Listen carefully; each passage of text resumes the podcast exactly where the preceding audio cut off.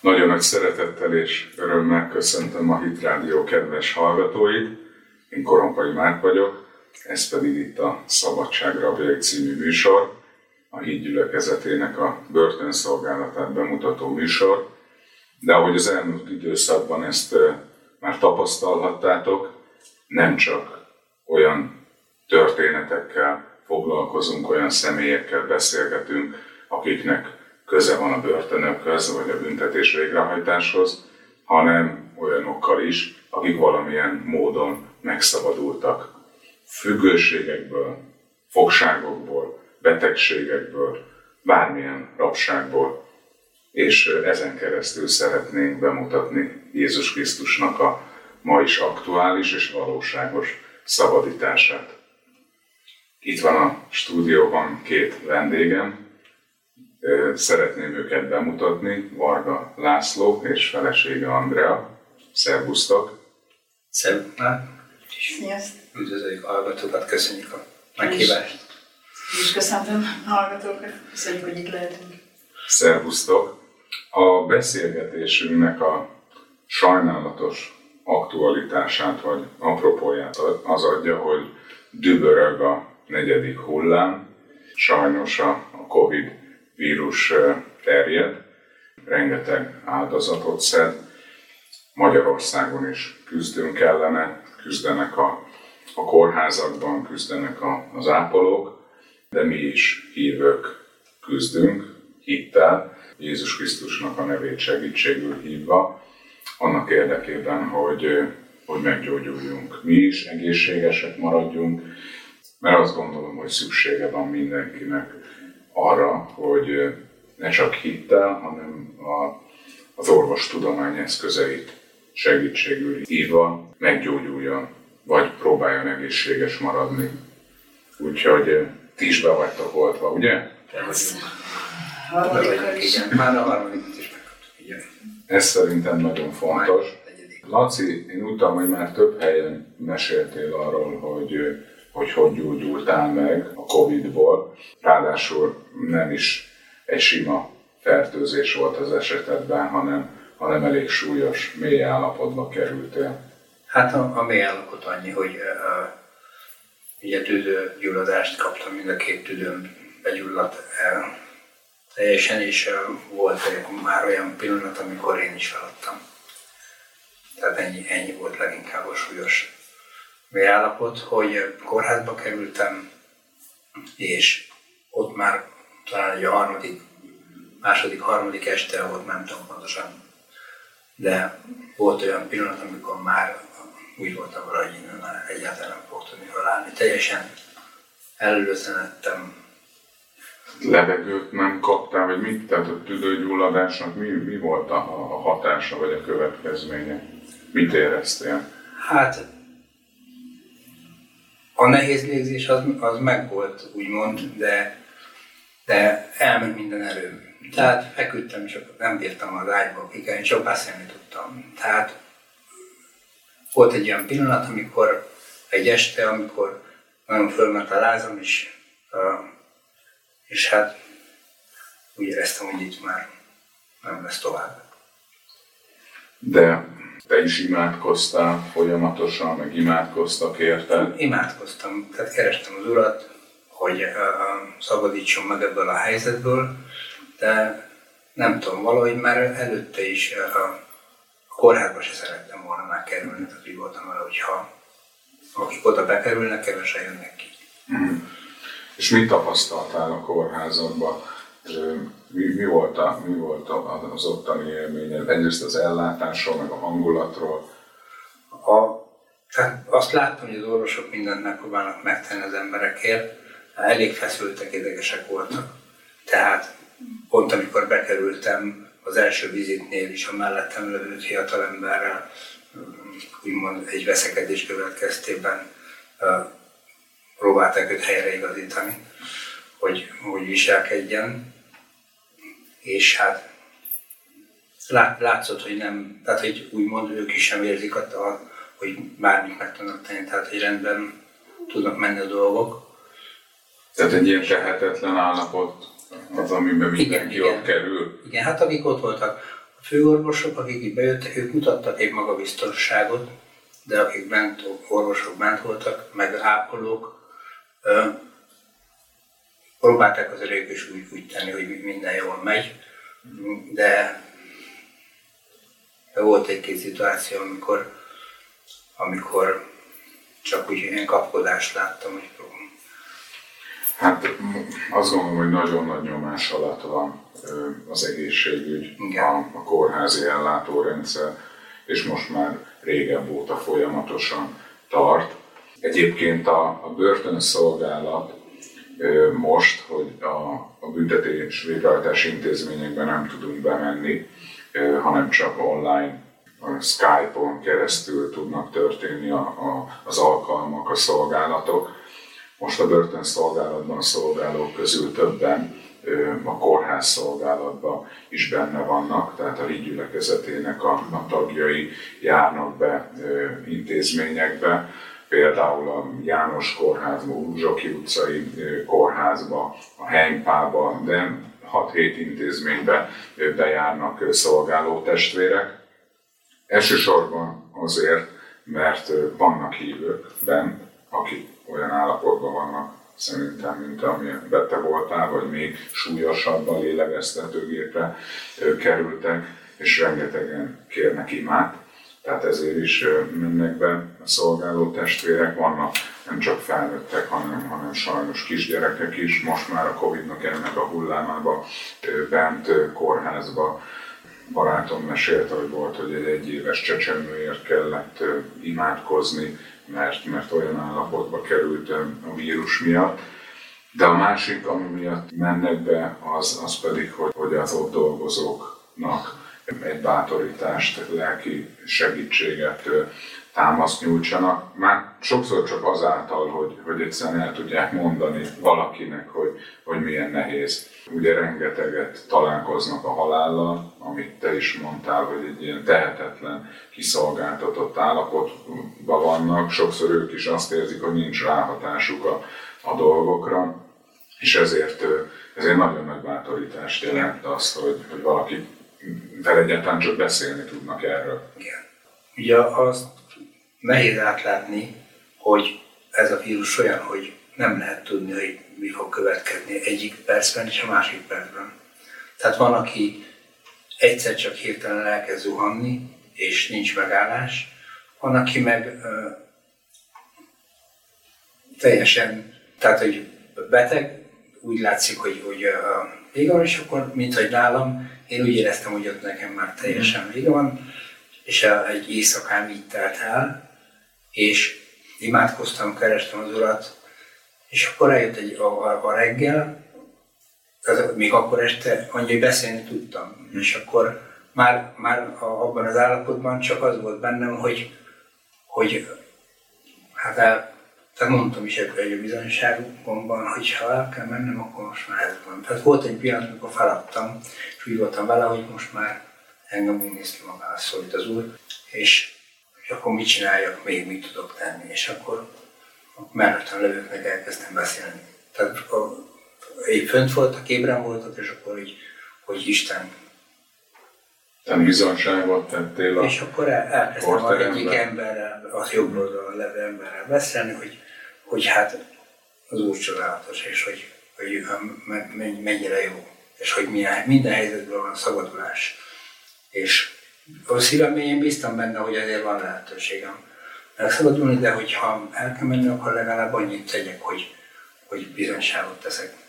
Elmondom, a, hogy mennyi mindenből mentett már meg az Úr eddig az életemben, ilyen jó, hogy megtérhettem.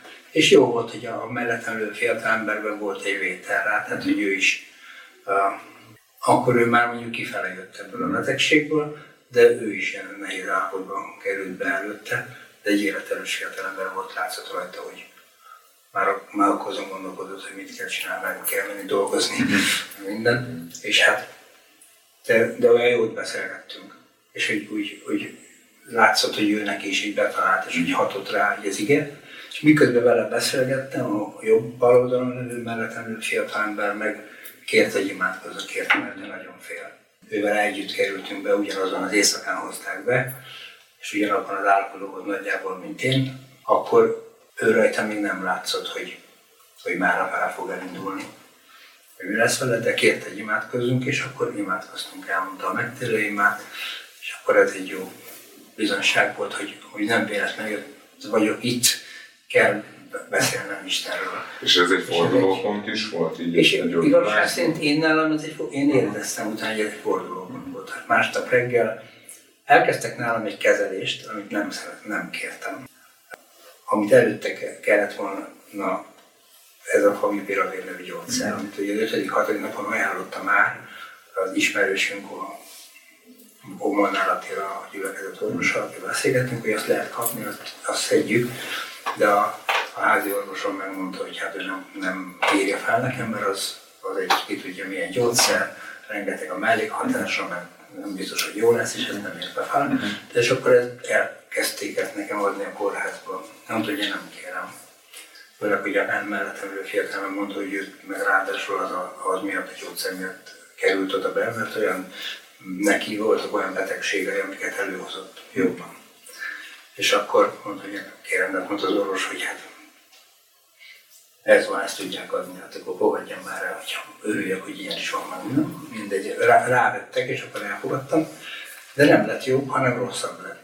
Tehát második napról, mondom, ez már akkor a második nap éjszaka volt, addigra már teljesen állnak minden erő. És akkor reggel, ahogy fölébredtem, már így jobban belül, már jobban éreztem magam. Sokkal.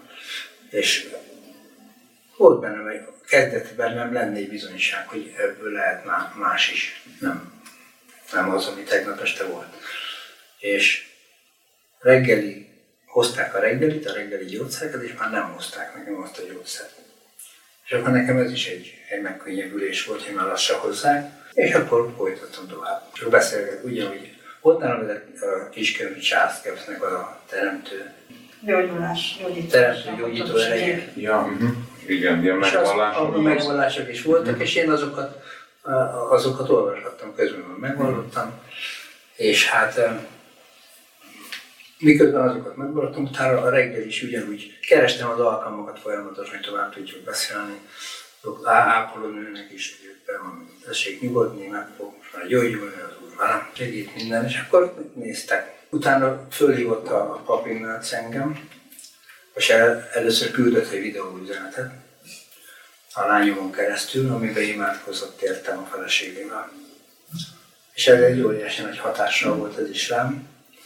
Ennek hatására a, a fiatalember, aki mellettem volt, főhívtam a papignácot megköszönni hogy ezt elküldte, tehát hogy azt meg, megtettem, én is odaadtam a fiatalembert a telefonba, hogy akkor imádkozzanak, beszéljen az Ignác vele, tehát imádkozott az Ignác is vele, Petrus Lacival beszéltem telefonon, ő is imádkozott vele, és akkor ez így, ez így jó volt. És akkor később a, a fiatalembert, aki jobb oldalon volt, mellettem őt kiengedték, akkor jött egy öreg bölcsész doktor, és ővel is kezdtünk beszélni. Az első alkalommal, hogy bejött rögtön, elkezdtem erről beszélni, hogy hát Istenről, hogy szívesen imádkoznák vele, hogyha ha van kedve. És mondta, hogy hát egy üdv, láttam zavarba volt, mondta, hogy hát hogy üdvözlégy Máriát szépen elmond vele. De mondtam neki, hogy hát én szeretném, hogyha ha nem emberekhez imádkoznánk, tehát nem a Jézus Krisztussal megváltunk, tehát ő az, aki és mondta, hogy hát mondjam el az imát, majd eldönti, hogy akkor elmondja, vagy nem mondja el. Tehát elmondtam vele. Én közben folyamatosan erősödtem. Miközben, ha, ha, ha tudtam beszélgetni Istenről, tudtam megvallani, hogy, hogy, hogy szeret, és hogy, és hogy ő benne van reménység, gyógyulásra, szabadulásra, ez engem mindig folyamatosan bátorított. És rövid időn belül utána talpra láttam. Tehát egy négy-öt nap miközben így a bácsival beszélgettünk, és mondta, hogy a megtörő imát, akkor bejött a doktor, és mondta, hogy na, haza akar engedni engem. De jó. És akkor bejött a vizitnél a főorvosnak, és mondta, hogy engem mindenképpen haza akar engedni. Na hát jó ezt hallani, hogy a hit által, meg, meg azáltal, hogy az ember ezt a hitet megvallja, meg tud szabadulni még, még egy olyan helyzetből is, amikor ahogy te mondtad, már a reményt is elvesztetted, és már szinte feladtad, hogy, hogy, hogy innen ki tudsz valaha jönni. Igen, hát ez abból a szempontból is érdekes, hogy a, ugye a, az a fiatal ember, aki mellettem volt, ő ugyanabban az állapotba került be, amiben én. Annyi, hogy én mondjuk egy-két nappal régebb óta voltam beteg, úgymond, mint ő, de egy pillanat alatt nekem romlott az állapotom, rosszabb állapotba kerültem egy két-három napon belül, ő meg nem, hanem ő akkorra került rosszabb állapotba, amikor már, tehát nagyjából, mikor engem, ő folyamatosan romlott az állapota, és amikor engem kiengedtek, akkor még úgy volt, hogy, hogy hirtelen javul.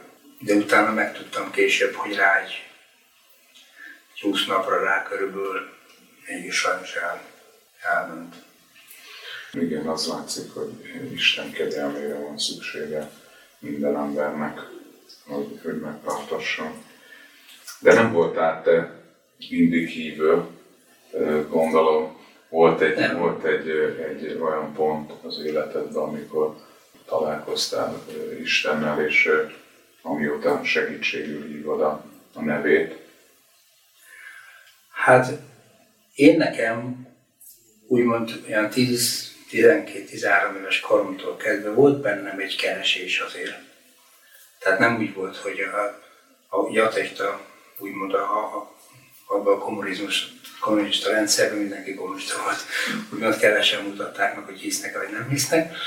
De úgy, amikor a, nekem nagyjából a családom, az a szüleimnek a kapcsolata, de 8-10 éves koromig totális jó családban nőttem fel. Tehát én, én, én jó család, úgy éreztem, hogy minden rendben van. És akkor aztán lettek konfliktusok a szüleimnek az életében.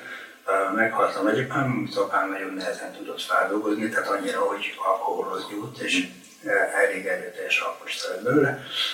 És jöttek a konfliktusok, sok veszekedések, minden, és akkor szépen lassan tönkrement ugye a, a, a családunk, és én akkor is így gondolkoztam már egyszer-kétszer, hogy van-e Isten, hogy miért vannak ezek, a van Isten, akkor miért engedi meg, hogy ilyenek megtörténjenek, meg a bármi hasonló. De megtérésre, tehát ilyenek nem, nem volt kivel beszélni erről. Tehát nem voltak ilyen, ilyen dolgok. Az első ilyen ö, ö, már katonaság után volt, miután leszereltem a katonaságtól, akkor is mondjuk figyelgettem, tehát ugye találkozott azért az utcán az ember, főleg elhamisták oda, ahol nagyon sokan mutogatták ezek az őrtorony újságokat. Képek voltak, azokat én nézegettem minden, de úgy nem ülöttem közelebb. Volt olyan, hogy vettem lottót, olyan 15-16 évesen, akkor mondtam Istennek, hogy a gyerek, akkor hinni fogok benne. De hát ennél tovább nem, nem jutottam el hanem amikor leszereltem a katonaságtól, nekem akkor volt egy házasságom, és nem ment annyira jól. Tehát én is alkoholista voltam, mint apám. Tehát nagyjából ilyen 14 éves lehettem, amikor először rájöttem, hogy alkoholista vagyok. Tehát akkor már rádöbbentél arra, akkor hogy... már rádöbbentem, hogy alkoholista vagyok. Igen. Tehát egy ugye kicsi srácként, amikor mentek ezek a dolgok, ezek a konfliktusok, akkor ugye a barátokba kerestük, mindig csak a barátokkal jöttünk, mentünk, hogy rendőrsz házban laktam, ilyen BM házban, csak rendőrök, katonatisztek tudottak, és a, hát szerintem a, a legrosszabb gyerekek ezeknek az embereknek gyerekek voltak a, akkoriban, és hát mi voltunk a, a kicsik, ilyen 9-10 évesek, és 8-9-10 éves kortól minket küldtek be nagyobb a közértbe, hogy lopjunk neki cigarettát, meg hasonló dolgokat. És akkor miközben bejártunk, mi is rá, rászoktunk. Tehát a 10 éves koromban már aktív dohányos voltam. Tehát... Sőt, gondolom egyre, egyre súlyosbodott az állapot. Hát igen. Tehát, hogy mondod, Főleg ez a házasságodat. Hogy, hogy a, a szüleim, ahogy elváltak, Azután volt már egy olyan időszak, ilyen 16 éves lettem körülbelül, amikor anyám elhagyott minket, az öcsémet, a húgomat elvitte, és akkor apámmal maradtunk ketten, mert én már dönthettem, én meg, meg voltam sértődve, mondtam, hogy nem megyek velük. De apám is elment, mert ő meg ez miatt nem érezteti jól magát, egy egyedül maradtam. Meg vagy 30 barátom, mindenféle ilyen, ilyen lezülött bankok, skinhetek, bloggerek, mindenféle ilyenek. Tehát úgy éltünk együtt egy, egy jó darabig, benne voltunk mindenféle dolgokban. Nem gondolom, dolgozni nem nagyon dolgoztatok, hanem inkább bűnözésben. Hát így van, így van. Tehát mindenféle ilyen, ami, ami lehetett. Mindaddig még aztán uh, anyám visszajött egy idő után, és följelentett mindenkit, akkor a csapatot lecsukták. Nekem is volt akkor, hogy voltak ilyen ügyek, amik előjöttek, ilyen bíróságügyek. Akkor volt egy, egy öngyilkosság kísérletem. Hát mennyire volt komoly, ezt most nem tudom kísérletként, de majdnem teljesen jól sikerült, mert, mert beszettem 200 szem ilyen szívidegnyugtatót, ilyen tradikot, vagy 20 szem szeduxent, hogy egy jó tudjak. Azt mondta az orvos a kórházból, hogy ha nem értem volna be három órán belül, akkor szabályosan szétrobbant volna a szívem. Ezért lett egy fél, egy ilyen szívkoszorú ér, végulásszerű.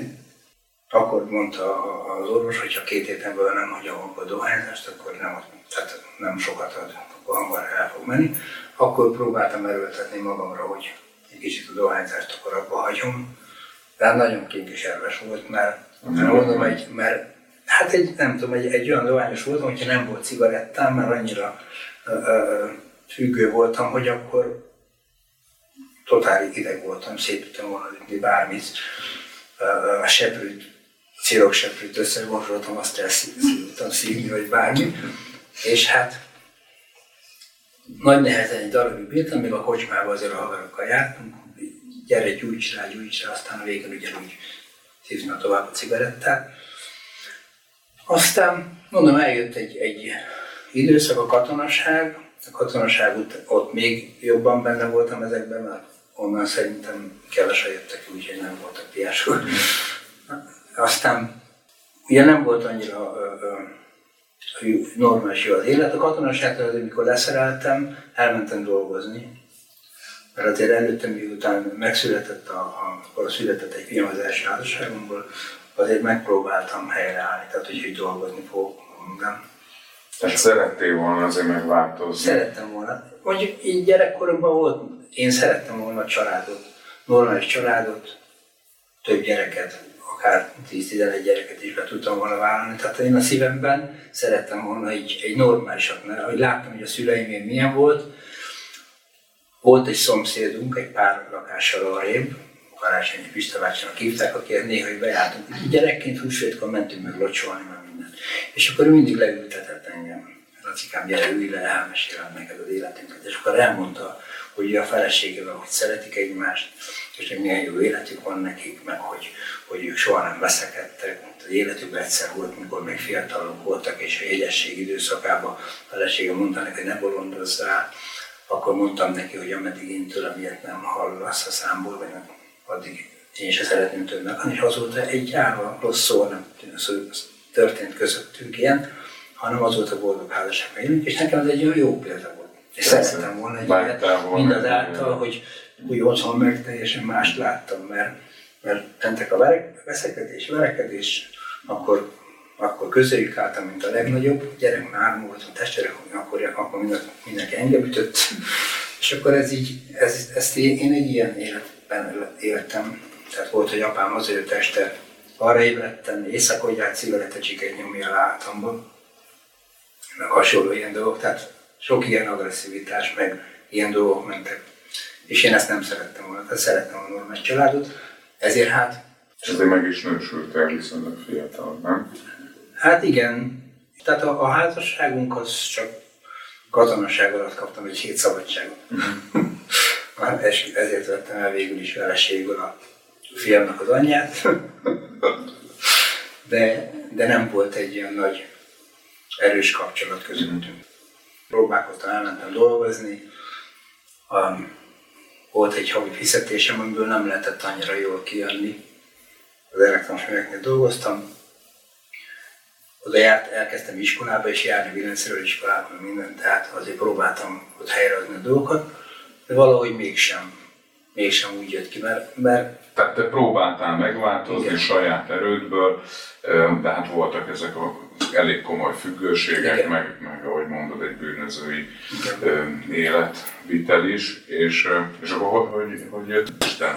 hát ez Hogy jött ki? úgy volt, hogy a, a, még a katonaság előtt volt egy barátom, aki, akivel, tehát egy, a, a gyerekkori bandából egy, egyik legjobb barátom volt, akit a katonaság előtt akkor láttam utoljára, amikor a börtönbe bevonult, be kellett menni a börtönbe, olyan tarajos parancsrác volt, és ugye nem találkoztunk utána, ő bent volt, és el is ment, tehát valahol vidék Dorogon volt börtönben, ott megismerkedett egy, egy nővel, lett neki gyereke, minden. De én ezeket nem tudtam róla, hanem egyik nap megjelent nálunk, öltönben, nyakkendőben, teljesen kicserélve, hogy na, azonnal gyertek velem, találtam nagyon jó helyet, minden hozatok üldőruhát, szóval, hogy megyünk vízkeresség.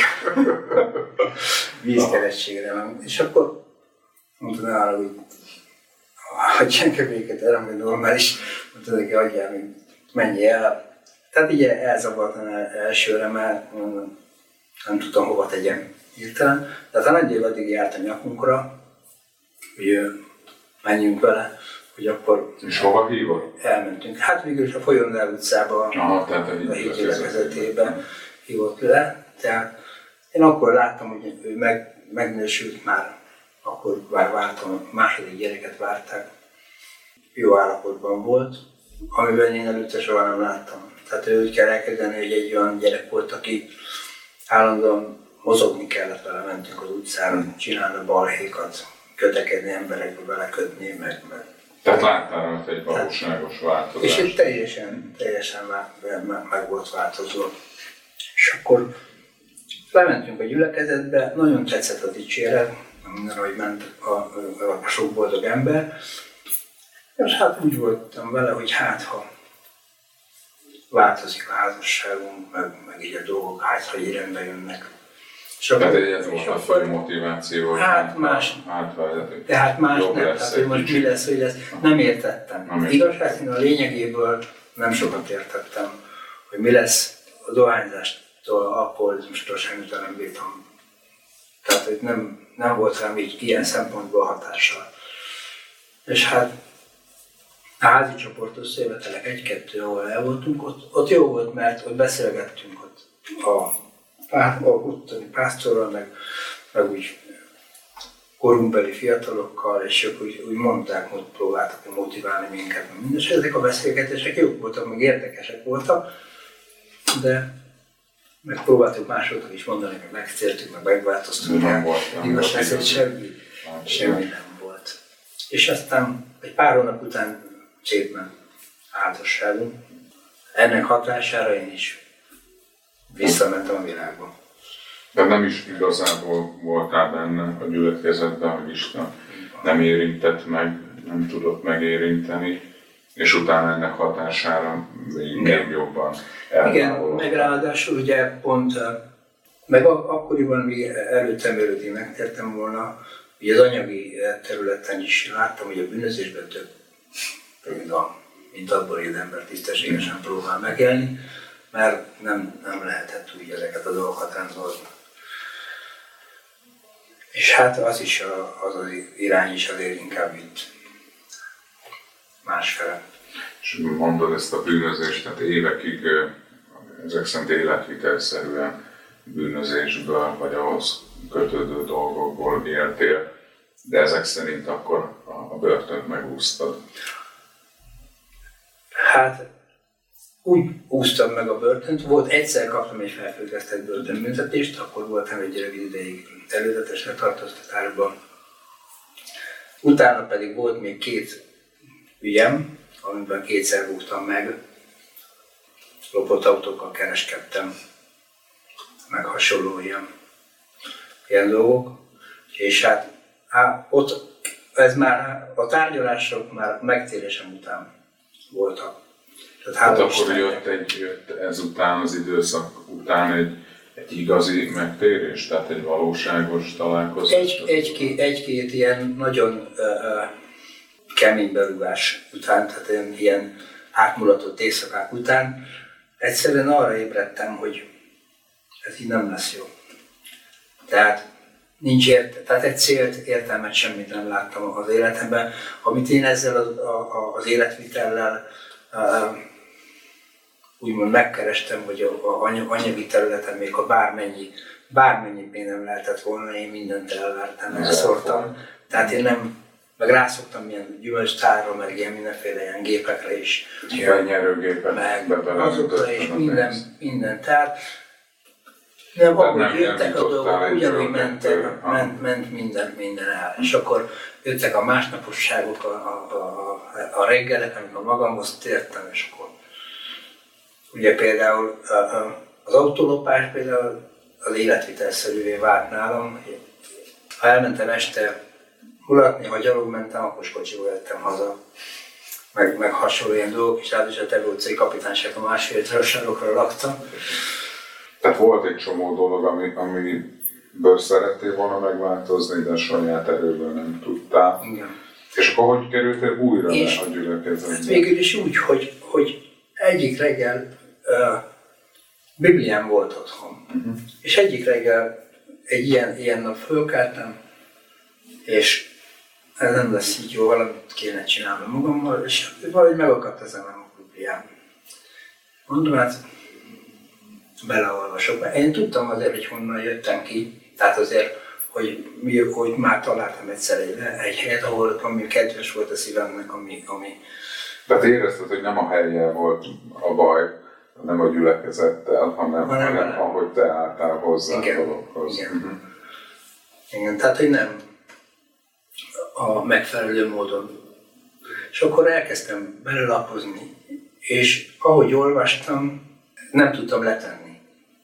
Tehát folyamatosan mindig újra utána előjött, kezembe vettem, akkor elővettem, olvastam, a minden, és hát elkezdett újra vonzani az ige, hogy azért Isten az, aki tud rajtam segíteni, nincs más.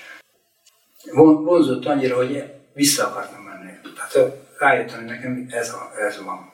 Ma nincs más lehetőség, mert vagy meghalok, vagy megtérek. Ezt még ezt egyet kipróbálom. Ezt érezted, hogy... Már legszívesebben föl, mert, mert nem tudok másképp kijönni. Mm. Tehát meg vagy, vagy ez, vagy az. Meg kell szabadulnom. Meg azokból a körökből is, amiben akkor így, így mozgott az ember. És akkor elmentem egy, egy szerdai istentiszteletre. Mindenképpen le akartam menni. Volt egy élettársam, akivel akkor együtt éltem meg, és akkor rávettem, hogy menjünk el. És nekem nagyon tetszett. Én legszívesebben ott is maradtam volna már akkor, tehát hogy... hogy Éreztem. Hogy, tehát így nincs, nincs, nincs, és meg is érintett. Tehát megérintettek, a, a, a, megérintett akkor éreztem Isten jelenlétet, hogy ott van, és én nekem őre van szükségem. Tehát, hogy, hogy ez egyetlen út, hogy én abból az életpályával benne vagyok, kijöjjek. És én ezután már nem is próbáltam úgy mást. Tehát annyi, hogy egy szerdai nap volt, és szerettem volna szombaton is lemenni, hogy menjünk szombaton is, és elindultunk, de nem jutottunk el oda, eljutottunk egy pizzériából, ültünk, és nagyon összevesztünk, úgy, mint még előtte sose. De akkor is az jött föl a szívembe, hogy ameddig én ezzel a nővel vagyok, nem fog tudni megtérni. Ezért rövid időn belül teljesen föl, fölszámoltam. Tehát ahogy lehetett, meg amúgy is már látszott, hogy szakadt szét ott is az egész, tehát nem volt semmi összetartó erő már benne. És hát, tehát így, így egy pillanatra a másikra ebből kiszabadultam. És utána kész. És, ez a, és a többi függőséged, amiket mondtál, a ugye gyerekkorod volt a dohányzás, alkohol. Ezek nagyon erősen bennem voltak, tehát rövid időn belül történt ebben is hál' Istennek változás, mert akkor eldöntöttem, hogy én megtérek teljes szívemből. És akkor a következő Isten tiszteletre már utána levő héten szerdán lementem, ahogy előre hívták az embereket a megtérésre, nagy örömmel előre mentem, elmondtam a megtérémet, és úgy voltam vele, hogy én nekem más nem kell életemben nincsen másra szükségem, csak Istenre. Persze a függőségek azok ugyanúgy meg voltak bennem. El is határoztam, hogy ezektől én mindenképpen meg akarok szabadulni. Magam erejéből nem megy, de volt elképzelésem, tehát tudtam, hogy meg tudok szabadulni, hogyha Istenbe bízom mag, rábízom magam Jézus Krisztus, akkor meg fogok tudni szabadulni ebből. És uh, lementünk, lementem egy házi csoportba, a, a 13. kerületben laktam, ott a Horváth Tamásnak volt egy házi csoportja ott egy Berlini gimnáziumban, és lementem, és akkor ott elkezdtem járni oda is, mint keddenként, és egy, körülbelül egy hónap telt el, nagyjából, amikor láttam, hogy én magamtól ettől nem fogok tudni megszabadulni. Ugyanúgy uh, este ugye a barátok, meg a ahol laktam, a kapun, hogy kilőttem, rögtön tettem egy balkanyart, ott volt a borozó. Öcsém volt a csapos, persze első dolog az volt, hogy az ember oda beesik, és akkor, de a megtérésem után is beestem oda, de hála Istennek, persze, hogy ittam, de rögtön mondtam mindenkinek, megtértem, meg minden. Jézus Krisztus befogadtam a szívemben, rögtön nagy örömmel buzgom, hirdettem az evangéliumot, tehát ilyen ott lát, látszott, más nem, nem láttak rajtam, de én akkor is mentem, és mondtam. És eljött egy nap, egy hónapra rá nagyjából, lementem a házicsoportba, és Isten tisztelet alatt, vagy egy házicsoport összejövetel alatt, mondtam Horváth Tamásnak, hogy nagyon erős függőségem van, és nem bírok tőle megszabadulni. Egyszerűen én a magam erejétől nem, nem tudok a dohányzástól a, megszabadulni, ezért kérlek, hogy imádkozz értem. És jó, rendben van, elkezdett értem imádkozni a Tamás, nem tudom, mi, mi történt velem, tehát hogy hogy történt a szituáció, annyit tudok, hogy ott összeestem. És hogy mennyi ideig nem voltam magamnál, azt se tudom, de amikor magamhoz tértem, én attól a pillanattól kezdve nem kívántam többet a cigarettát. Tehát én nekem a szívemben, hogy, vagy belül a, a, a belsőmben, hogy, jó, hogy, hogy, hogy az a nikotinéség, ami előtte volt bennem, ami idegesített, ha nem volt meg, ha nem kaptam meg, az elmúlt. Tehát Isten ereje betöltött, Szent Szellem. Betöltött, Szent Lélek, és ahogy, ahogy, ahogy fölkeltem, hálát adtam Istennek, dicsértem, hogy milyen jó, köszönöm, megszabadultam, és ez a vágy teljesen elment belőlem, hogy megszabaduljak a cigarettát. Tehát, hogy, a, hogy ne, ne dohányozok, és nem csak ez a vágy, mert ezt később vettem már észre, hogy az alkoholt sem kívántam többet. Tehát a dohányzásért kértem az imát, az, az imát, de az alkohol se kellett már. És kettő az egyben. És kettő. Igen, igen. és mondjuk a, a, a csodálatos az, hogy a, a, utána eltelt egy, egy pár hét, úgyhogy egyáltalán nem dohányoztam, és hát hirdettem és mondtam ott az embereknek, hogy az úr megszabadított a dohányzást, nem hitték el, mondta. A, kocs, a kocsmáros is mondta, hogy hát de nem mond már nekem, én is meg tudom állni, én is gyújtok rá, meg minden fogadjunk, hogy kibírja tovább, meg. Tehát ilyenek mentek. És hát, de hála Istennek semmi, semmi ilyen nem volt, hanem mondom, egy két-három héttel utána a, a szomszédomban lakott egy roma család, és ott evangélizáltam nekik beszéltem nekik Istenről, hogy hogy tud az Úr megváltoztatni, és hogy képzeld el, mondom, engem is megszabadított a dohányzásnak a démonától, mert dohányoztam, tudták ők is, és teljesen megszabadított tőle. És ahogy ezt kimondtam neki, éreztem, hogy egy ilyen, egy ilyen mélyről jövő ilyen erős nikotin, tömény nikotin jön föl belőle, és mint hogyha kimondom volna a számon, mint hogy ilyen füstfelhő elhagyott volna. Ezt így láttam így a szememmel. És ahogy ezt mondtam neki, és ezt megláttam, most ebben a pillanatban, neked mondom, most lettem szabad a dohányzástól, most ment el belőlem, ebben a pillanatban. És ez egy annyira jó bizonyság volt nekem, hogy de hát utána többet tényleg nem, nem volt ilyen. Mert mondom, előtte még volt olyan, hogy ez a vágy a szívemben nem volt meg, de mikor egy nehéz nap, ha mentem haza fáradtam már stresszesen, van minden, és akkor voltak mondjuk konfliktus, vagy nem tudom mi volt már, hogy akkor jött, jött hogy na gyújts rá egy cigarettát, és akkor megnyugszol, hogy valami ilyesmi, és akkor nem, akkor már Hát ott volt a Hagyjál már. De ez annyi annyi bajod át mondasz, hogy, hogy, hogy egyszerűen a, a, a teljes szabaduláshoz egyrészt az ima is nagyon, nagyon Igen. fontos volt, és alap, az, hogy a Szent Szellem betöltött, és ezt a munkát azt, azt nem csak elkezdte, hanem elvégezte, de hogy te is a megvallásod által, azáltal, hogy, hogy hittel kimondtad, hogy te szabad vagy és megszabadultál, egyszerűen ez, ez tényleg végérvényessé vált, ez a szabadulás. Igen. És hát igazság szerint a, a, abból a körből is, amiben éltem, abból is a megvallás szabadított meg, mert miközben evangelizáltam az em- embereknek, és mondtam mindenkinek, akit csak elértem, hogy meg kell térned, mert így nem lehet élni. Egy idő után azok az emberek is, akiktől nem tudtam, hogy hogy fogok megszabadulni, azok vagy voltak, akik, aki megtért, de hát a legtöbben mondták, hogy ne beszéltek a szivattatán, megbolondult, nem tud másról beszélni, csak erről, és akkor lemorzsoltak és el- elkerültek. Na, de jó. És te, Andrea, a gyülekezetbe ismerted már meg? Hál' Istennek, igen. Most így igen, merezgetted többször a szemedet, ahogy így beszélt ezekről a dolgokról. egyébként utólag, utána megismerkedtünk, és úgy helyre tettük, hogy én is 16. kerületi vagyok, és helyre tettük, hogy mi egy iskolába jártunk, egy évfolyamban, tehát lehet, hogy elmentünk egymás mellett. Pont megbuktam abból az osztályból, ahol ő bekerült. Tehát, hogyha én akkor én ismertem volna őt, vagy felfigyeltem volna rá, hát én biztos, hogy... Lehet, hogy eszedbe se, eszedbe se jut. De hála az úrnak már így ismerted meg. Hát így. Hogy egy, egy hitét megvalló keresztény Szent Szellemmel betöltekezve, szabad a régi dolgoktól.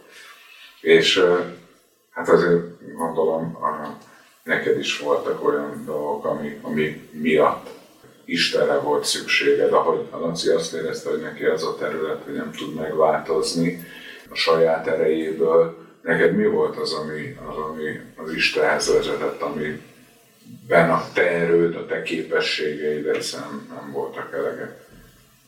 Hát nekem a fiatal 20-as éveim elég kaotikusak voltak, nem ilyen területen, mint neki, de, de nekem is volt egy házasságom, amiből hát született egy gyerek, de miután megszületett, én tudtam, hogy nem őtőle van az a gyerek, és én mondtam, hogy én ezt így nem tudom tovább csinálni, megmondtam neki az igazat, ő mondta, hogy hát ő teljesen a sajátjaként fogja nevelni, és megbocsájtott nekem, stb. De én mondtam, hogy ezt nem, én ezt így nem tudom csinálni, és elváltunk. Ugye egyedül maradtam akkor egy kis babával, Hány éves van? 21 évesen. Öm, szüleim így támogattak, meg nyilván ebben a helyzetben azért kellett egy kis segítség. Aztán, hát ugye három hónapos volt a gyerek, amikor ugye elváltunk, és egy éves koráig úgy, ahogy próbálgattam, nevelgettem, és éltem a kis életemet, még egyik pillanatról a másikra jött egy ilyen köhögési rohama, aszmás lett. A szabadsághegyre jártunk fel, sokat ugye a tüdősz gondozóval, ilyen gyerek tüdőszanatóriumszerű volt. De aztán többször olyan súlyos állapotba került, hogy át kellett vinni az egyes számú gyerekklinikára, mert ott nem volt lélegeztetőgép a szabadsághegyen. És hát ugye mindig az intenzív osztályon kötöttünk ki. Én akkor ott eléggé összeestem, hogy hát miért van, miért történnek ezek a dolgok. Nyilván kezdtem elfogni, hogy hát igen, mint a bűneimnek biztos ilyen következményei vannak, meg ugye. Igen, ez, ez Igen, volt így, lelkiismeret, Volt, furdalásod, persze, vagy volt, biztos én okoztam az én életvitelemmel, stb. stb. Plusz még ugye, akihez jártunk kezelésre, egy doktornő is mondta nekem, hogy hát anyuka hozza rendbe az életét, és akkor gyereke is meg fog gyógyulni. Hát mondom, jó, hát akkor elkezdem, megpróbálom rendbe hozni. És hova fordultál? Hát első körben úgy gondolkodtam, hogy hova mehessek. Elmentem egy ilyen kínai akupunktúrás helyre, én, akkor ugye divatosak voltak ezek a gyógyító dolgok, hát mondom, megpróbáljuk, és elmondtam, hogy mi a baj a gyerekemnek, mondta, hogy hát jó, hozzam el, és majd akkor ő szturkálja, és hát mondom, ebben nem volt békességem, és nem is vittem el, aztán elmentem egy, egy másik ilyen természetgyógyászhoz, hogy hát ha akkor ugye is kerestem, hogy valami megoldást legyen, mert az orvosok ugye azt mondták, hogy hát ha köhög és ilyen súlyos állapotba kerül, sajnos ő nála valamiért, ők se tudták megmondani miért, rögtön ugye lélegeztetőgépre került. És ugye ez hát egy-két éves gyerek, hát azért az nagyon pici, és egy ilyen lélegeztetőgépes kezelés után ugye mindig tüdőgyulladás volt, meg hát nagyon megviselte azért a szervezetét. De akkor nem is tudott mozogni gyakorlatilag, ez egy áthatnácshoz kötött állapot. Igen, igen. Hát olyan négy-öt napig volt lélegeztetőgépen, mire túljutott ezen a nehéz dolgon, utána még két hét kórház, tehát többet voltunk kórházban szinte, mint otthon. A ez a természetgyógyászathoz, hogy ő is mondott nagyon remek ötleteket, amire én azt mondtam, hogy na jó, hát ez se, ebbe se hiszem, hogy, ez, ez, nekem valami nagy segítség lenne. Hát akkor gondolkodtam, hogy mi lehet még. Ahol laktunk, ott volt egy templom, előttünk, ugye arra nézett a szablakunk, mondom, hát bemegyek ide, és már mindegy lesz, ami lesz. Mondta a pap, ez katolikus templom volt, hogy hát milyen vallású vagyok.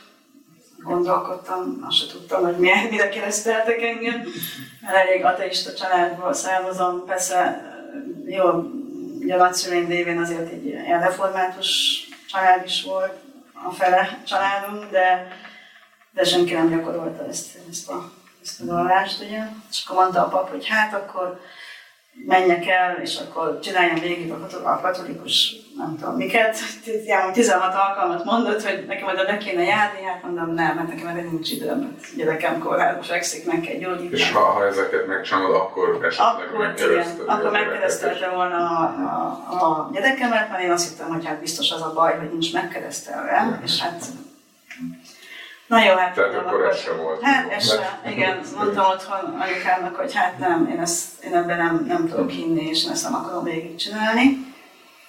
Aztán véletlenül, vagy hát nem véletlenül találkoztam egy eh, régi általános iskolás barátnőmmel, és aztán ő végighallgatta, hogy milyen helyzetben vagyok. Ő meg akkor ment rám férjhez, és hogy nagyon jó happy volt, és minden remek volt.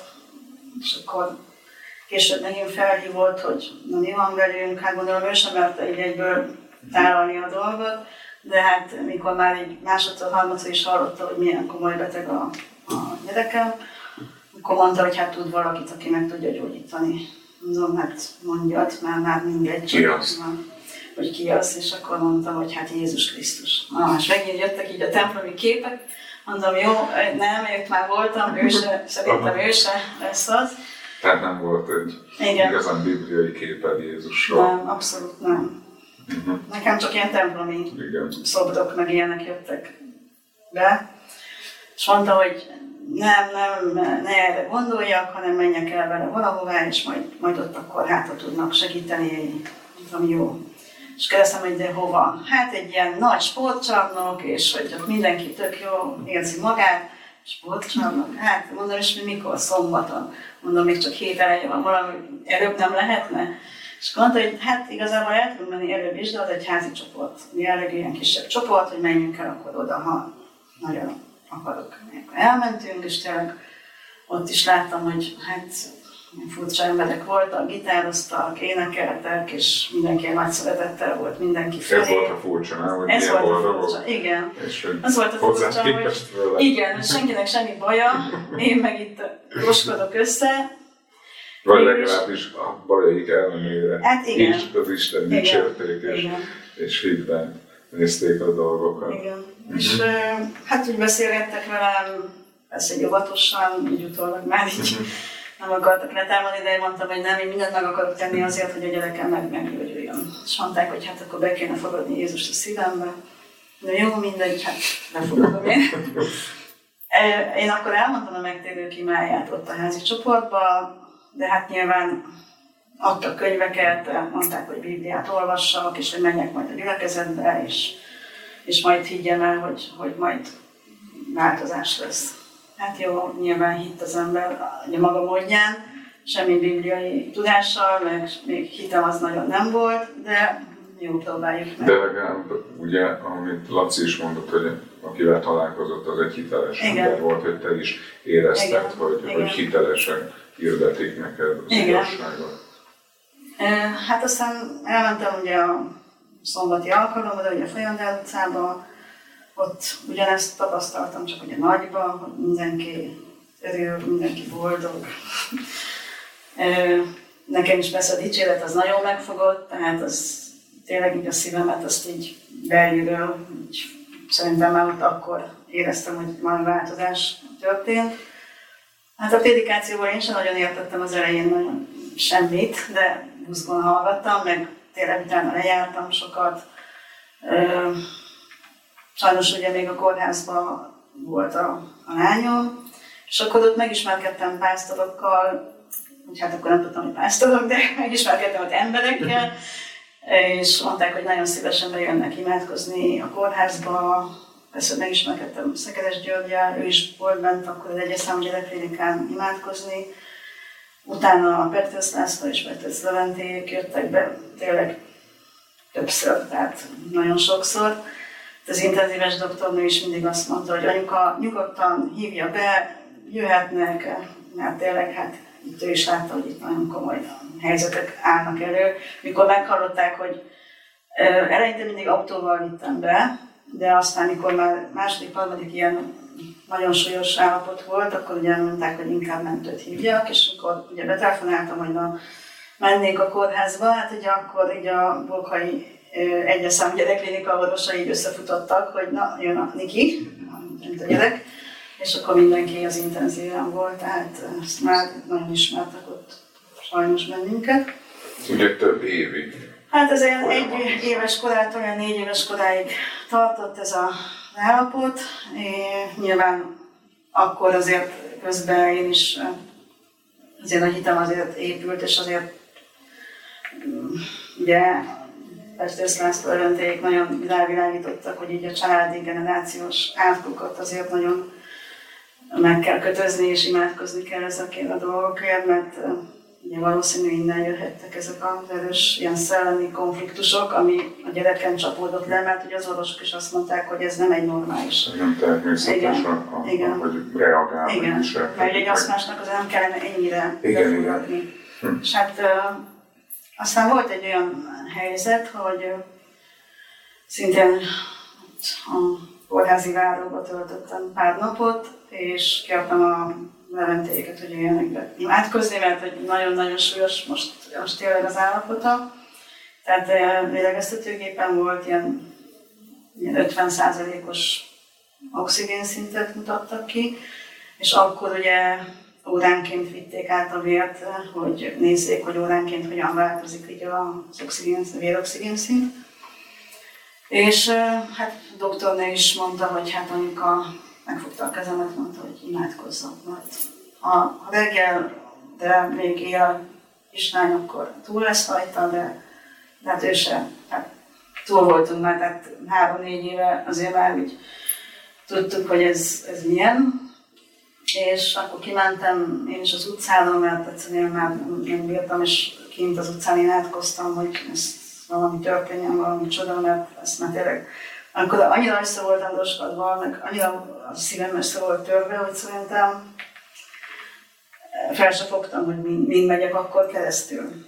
És kint álltam, és fel lehetett látni a, az intenzív osztályra, de csak annyit láttam, hogy a, ugye égnek a lámpák, és hogy egy, hát a doktornő ott állt, és nem a lélegeztetőgép lélegeztette, hanem ő, hát több, nem azt, hogy több órán, de hát sokáig ő ezt a fekete oxigénes nagy ballont, ő abban a tempóban nyomta be az oxigént, hogy, hogy az ő tüdejéhez mértem, mert ugye nem volt mindegy, hogy a gép, gépet se tudták ugye beállítani úgy, hogy... Hát főleg én gondolom, hogy egy kicsit gyereknél ez kritikus. Aztán láttam a doktornőt is, hogy kiosol, és mondta, hogy elmegy a templomba imádkozni. Addigra bejöttek, hogy a lementék, és ők is imádkoztak. A, hát mondom, mindegy lesz, ami lesz. Hát én meg nagyon kritikus volt ez a, Akkor, az akkor nagyon, tehát ez volt az a nagyon-nagyon kritikus.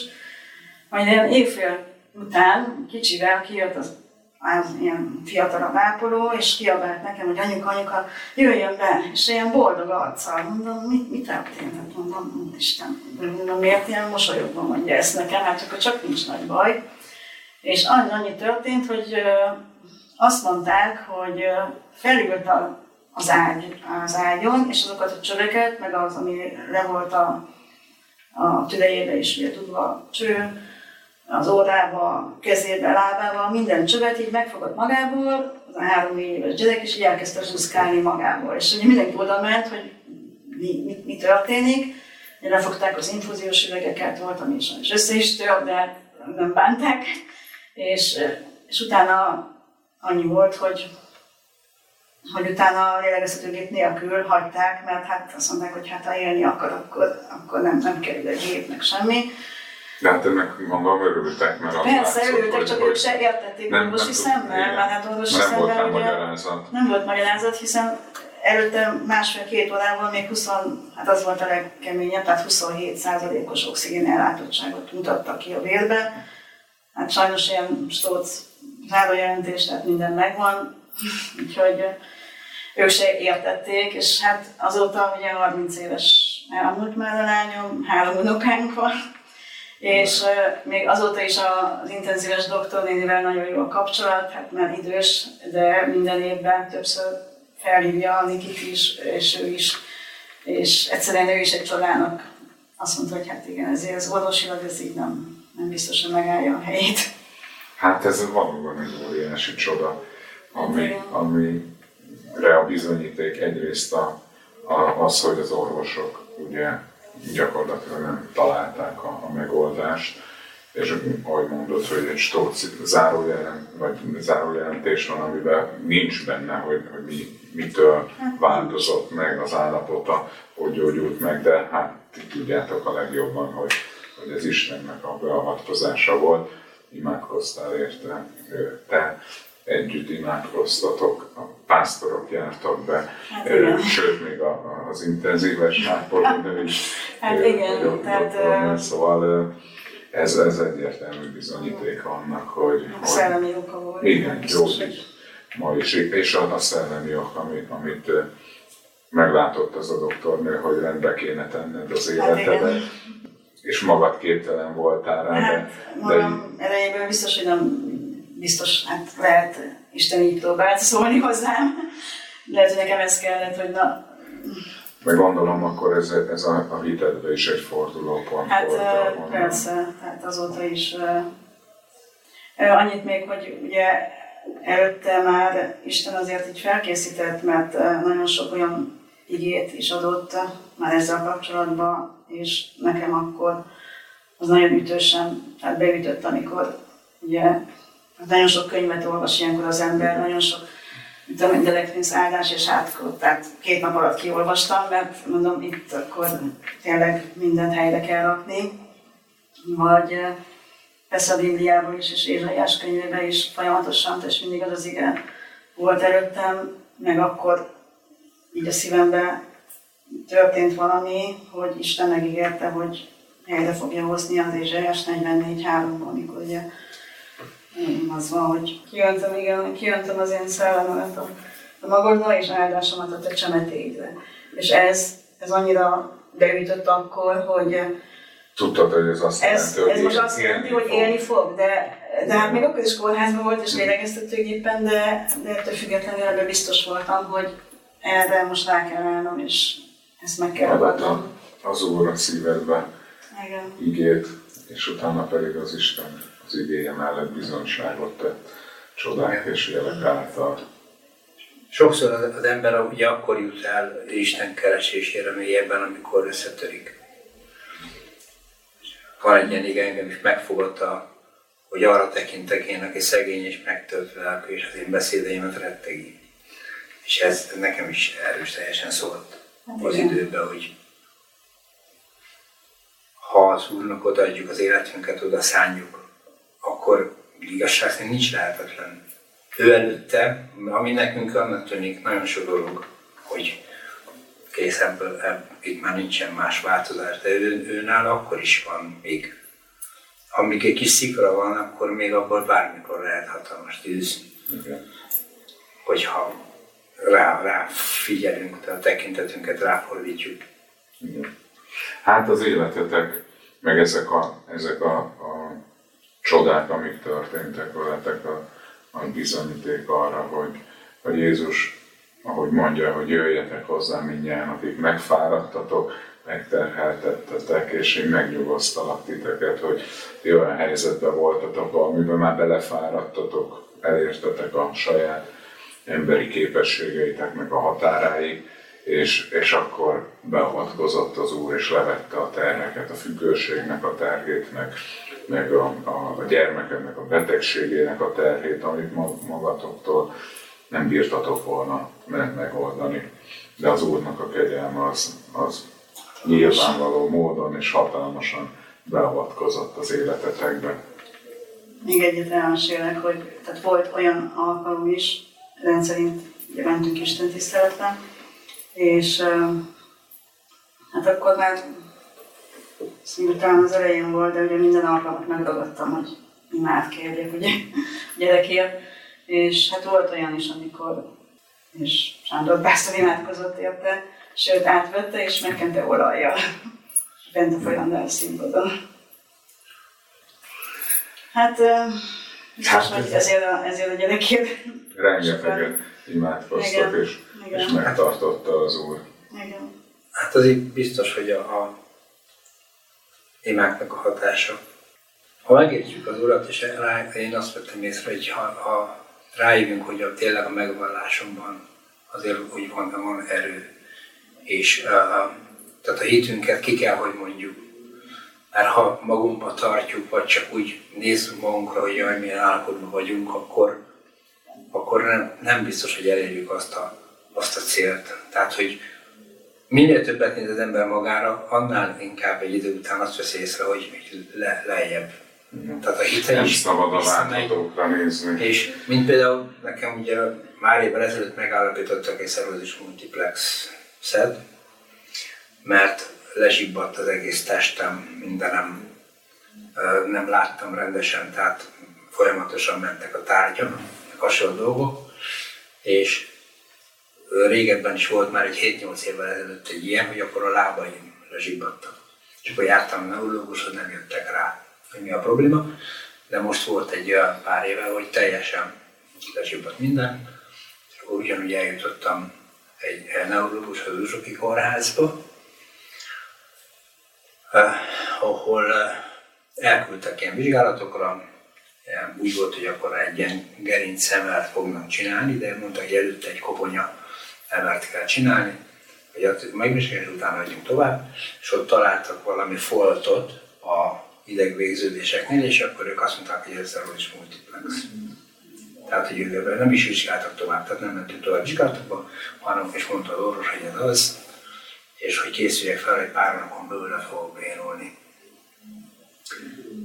És hát én nem tudom, én, én mai napig ellenkezek. Tehát ott mondtam neki rögtön arra ugyan, hogy Jézus Krisztusban hiszek elsősorban, és eh, én elfogadom teljes mértékben most is, hogy az orvosi tudomány tőle van teljes mértékben, biztos vagyok benne, hogy a, amit, a, a, amit az orvosi tudományban ki tudnak kísérletni és meg tudnak látni, én hiszem, hogy ez Isten adja az embereknek, hogy tudják azt, amit az ördög tönkre akar tenni, természetes módon is tudják kezelni, de én akkor is hiszem azt, hogy én az Úr kezében vagyok, és nem fogadom el. Én nem hiszem, hogy le fogok bénulni, meg minden, meg hát van is egy testvérnél, akit Igen. ismerünk egy gyülekezetben, pontos Zsuzsoki kórházba feküdt, és is onnan jött ki úgy, hogy már le volt bénulva, meg részemére volt, meg minden is.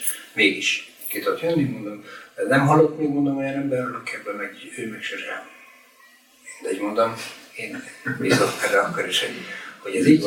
Lecsakom, jó rendben van. Elváltunk, két hónap múlva mentem vissza, és ugye már nem kiment így a zsiborásból, nem teljesen, még a lábomba éreztem, néha-néha szoktam érezni, hogy a talpányébe csomósodik, meg minden, de mondtam, hogy vizsgálgatott ott, és mondta, hogy mi a helyzet, hogy hát ő, ő, akkor beszélgettünk konkrétan erről, hogy ő még nem, nem látott ilyet, hogy biztos benne, hogy ez meg fog történni. Mondom, hát akkor mondja meg nekem, hogy miért van az, hogy, hogy én egyre jobb állapotban vagyok. Magánál ez lassabb folyamat.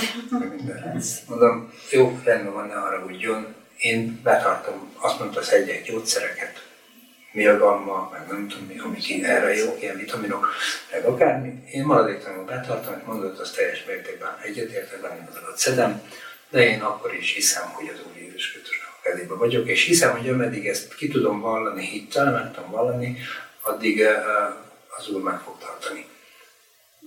De meg már több éve azért. Hát, hogy ja, hát, ahhoz képest, hogy azt mondták, hogy hónapok múlva már leszel, és nem tudsz mozdulni, ahhoz képest én láttam, hogy elég jól mozog, és, és aktív vagy, és, és bizonságtevő vagy, és megvallod a hitedet Jézus Krisztusba.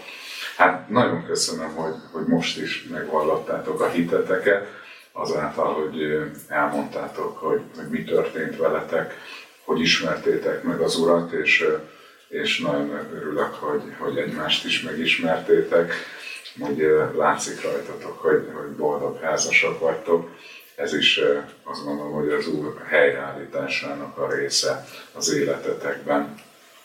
Kárpótol titeket, és, és kívánom, hogy, hogy a jövőben is használjon benneteket, ahogy te a kórházba bizonságot tettél, bárhol, ugye ahogy mondja Isten igéje, hogy alkalmas, alkalmatlan időben meg kell vallani az Urat. Hát azt gondolom, mert a, a, a kórházi ágyon fekve nem ebben gondolkodik az ember, hogy az a legalkalmasabb idő, de, de akkor is bizonságot kell tenni arról, hogy Jézus Krisztus szabadító. Nagyon köszönöm, hogy itt voltatok. A kedves hallgatók a Szabadság Rabjai című műsort hallották. Kérlek, hogy ha szeretnétek újra hallgatni a beszélgetéseinket, akkor nézzétek meg a Hitrádiónak az archívumát, mert ott elérhetőek a, korábbi interjúk, és két hetente jelentkezünk új beszélgetésekkel. Nagyon köszönjük, hogy itt voltatok velünk, Isten áldjon benneteket! Mi is köszönjük, mi is köszönjük a meghívást, és kívánjuk Isten boldog minden hallgatóra, és jó bizonyságokat mindenkinek. Amen. Szervusztok! Szervusztok.